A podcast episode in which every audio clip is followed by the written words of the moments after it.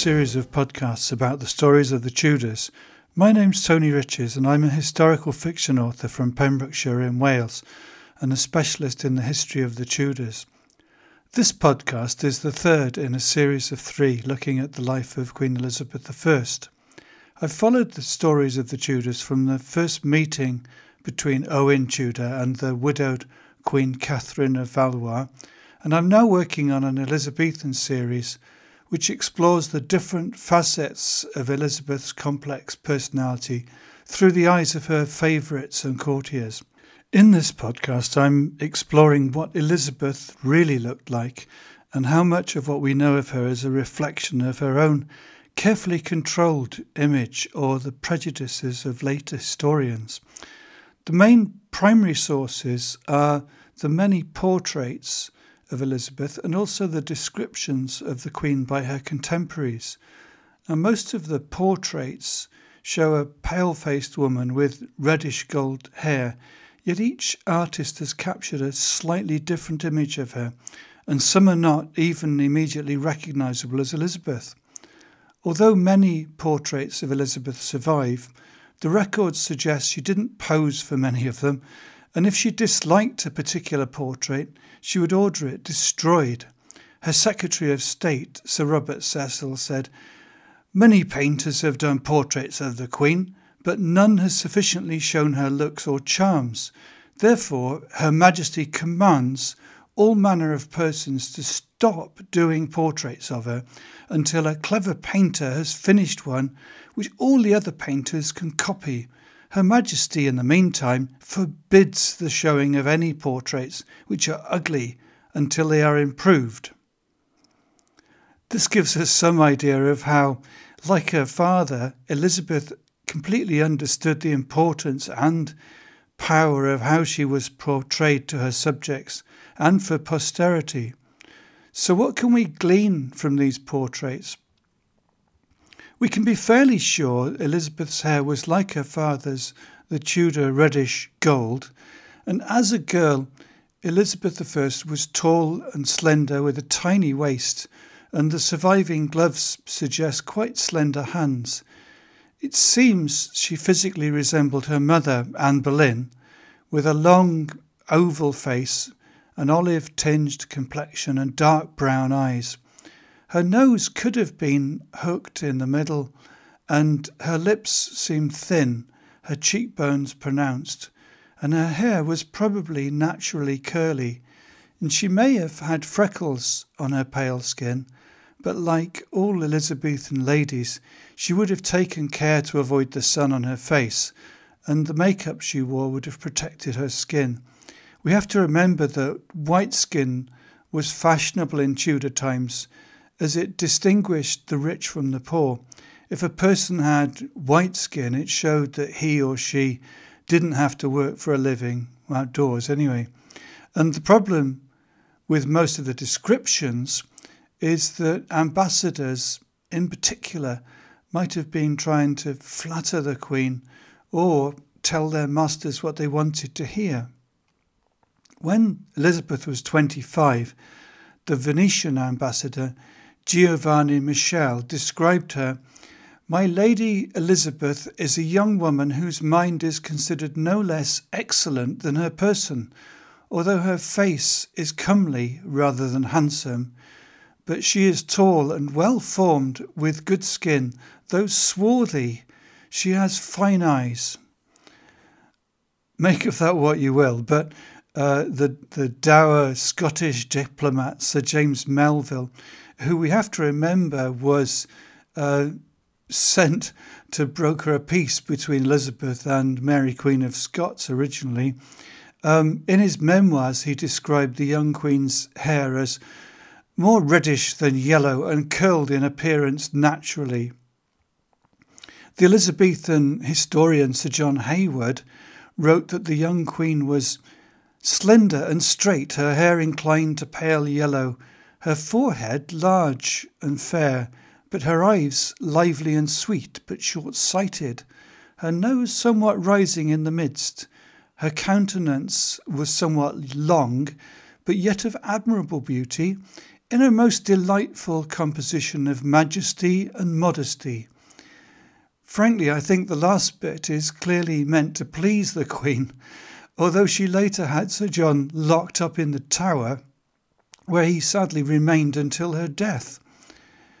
Perhaps the best known description of Elizabeth in older age is by André Hurault Sieur de Maisse, the French ambassador to Elizabeth's court. And when the Queen was 65 years old in 1597, he was led into the Queen's privy chamber and wrote, at the head of which was the Queen seated in a low chair by herself and withdrawn from all the lords and ladies that were present, they being in one place and she in another. After I had made my reverence at the entry to the chamber, she rose and came five or six paces towards me, almost into the middle of the chamber. I kissed the fringe of her robe, and she embraced me with both hands. She looked at me kindly and began to excuse herself that she had not sooner given me an audience, saying that the day before she'd been very ill with a gathering on the right side of her face, which I should never have thought, seeing her eyes and face, but she did not remember ever to have been so ill before. She was strangely attired in a dress of silver cloth, white and crimson, or silver gauze as they call it. This dress had slashed sleeves lined with red taffeta and was girt about with other little sleeves that hung down to the ground, which she was forever twisting and untwisting. She kept the front of her dress open, and one could see the whole of her bosom, and passing low, and often she would open the front of this robe with her hands, as if she was too hot.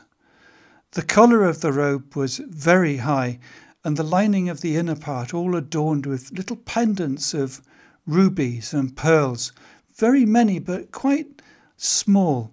She also had a chain of rubies and pearls around her neck, and on her head she wore a garland of the same material, and beneath it a great reddish coloured wig with a great number of spangles of gold and silver, and hanging down over her forehead some pearls, but of no great worth.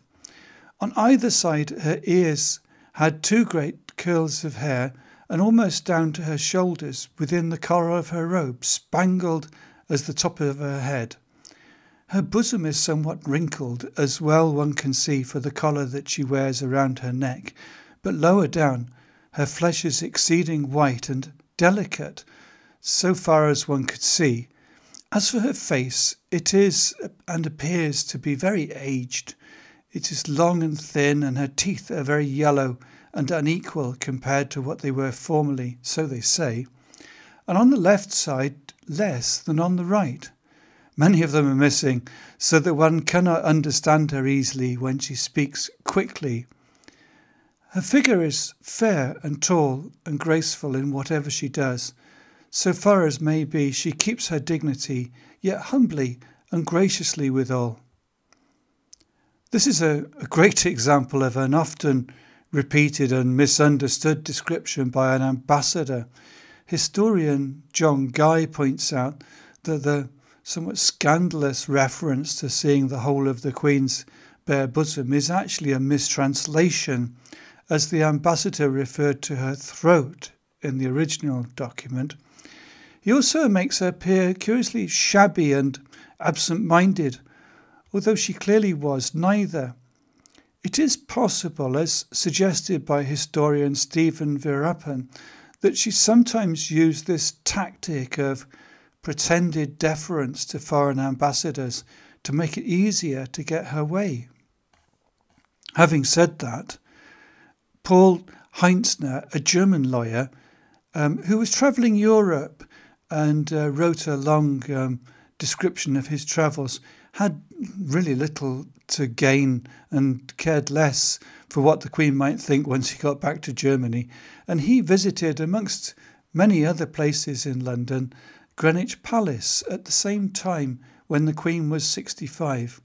And he wrote that Next came the Queen, in the 65th year of her age, as we are told, very majestic, her face oblong, fair, but wrinkled, her eyes small, yet black and pleasant, her nose a little hooked, her lips narrow, and her teeth black, a defect that English seem subject to from their too great use of sugar.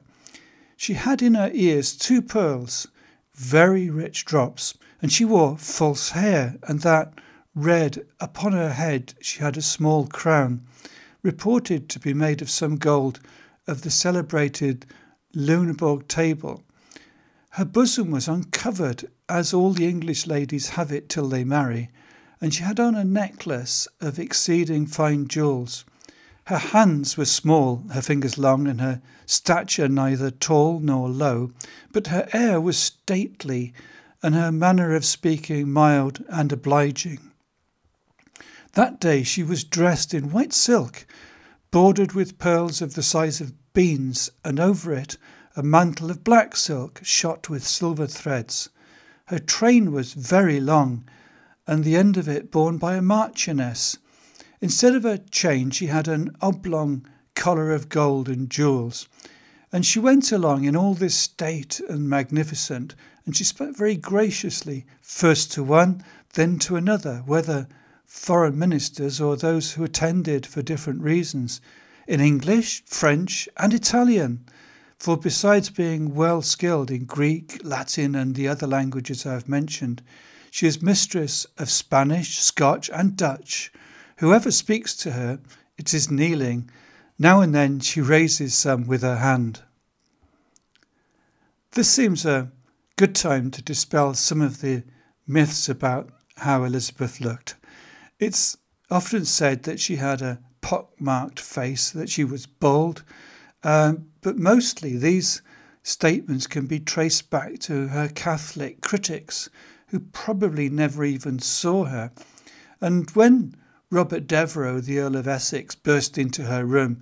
It said she was caught with her hair about her shoulders. Like many red haired people, it could have been thin and kept short under the impressive red wigs she liked to wear in later life. When the Virgin Queen died at the age of 69, the effigy for her tomb was cast from a death mask and it's probably the closest you'll get to looking right into the eyes of this mysterious queen. I hope you found these three podcasts about Elizabeth I interesting, and perhaps they help you to look differently at some of the portrayals of her in fiction and even in documentaries. My next podcast will be looking at the amazing life of one of the Queen's most unlikely favourites, Devon sailor Sir Francis Drake. My book, Drake Tudor Corsair, which is the first in the Elizabethan series, is available from Amazon in paperback and ebook. And more information about all of my books can be found on my website at tonyriches.com. Thank you for listening.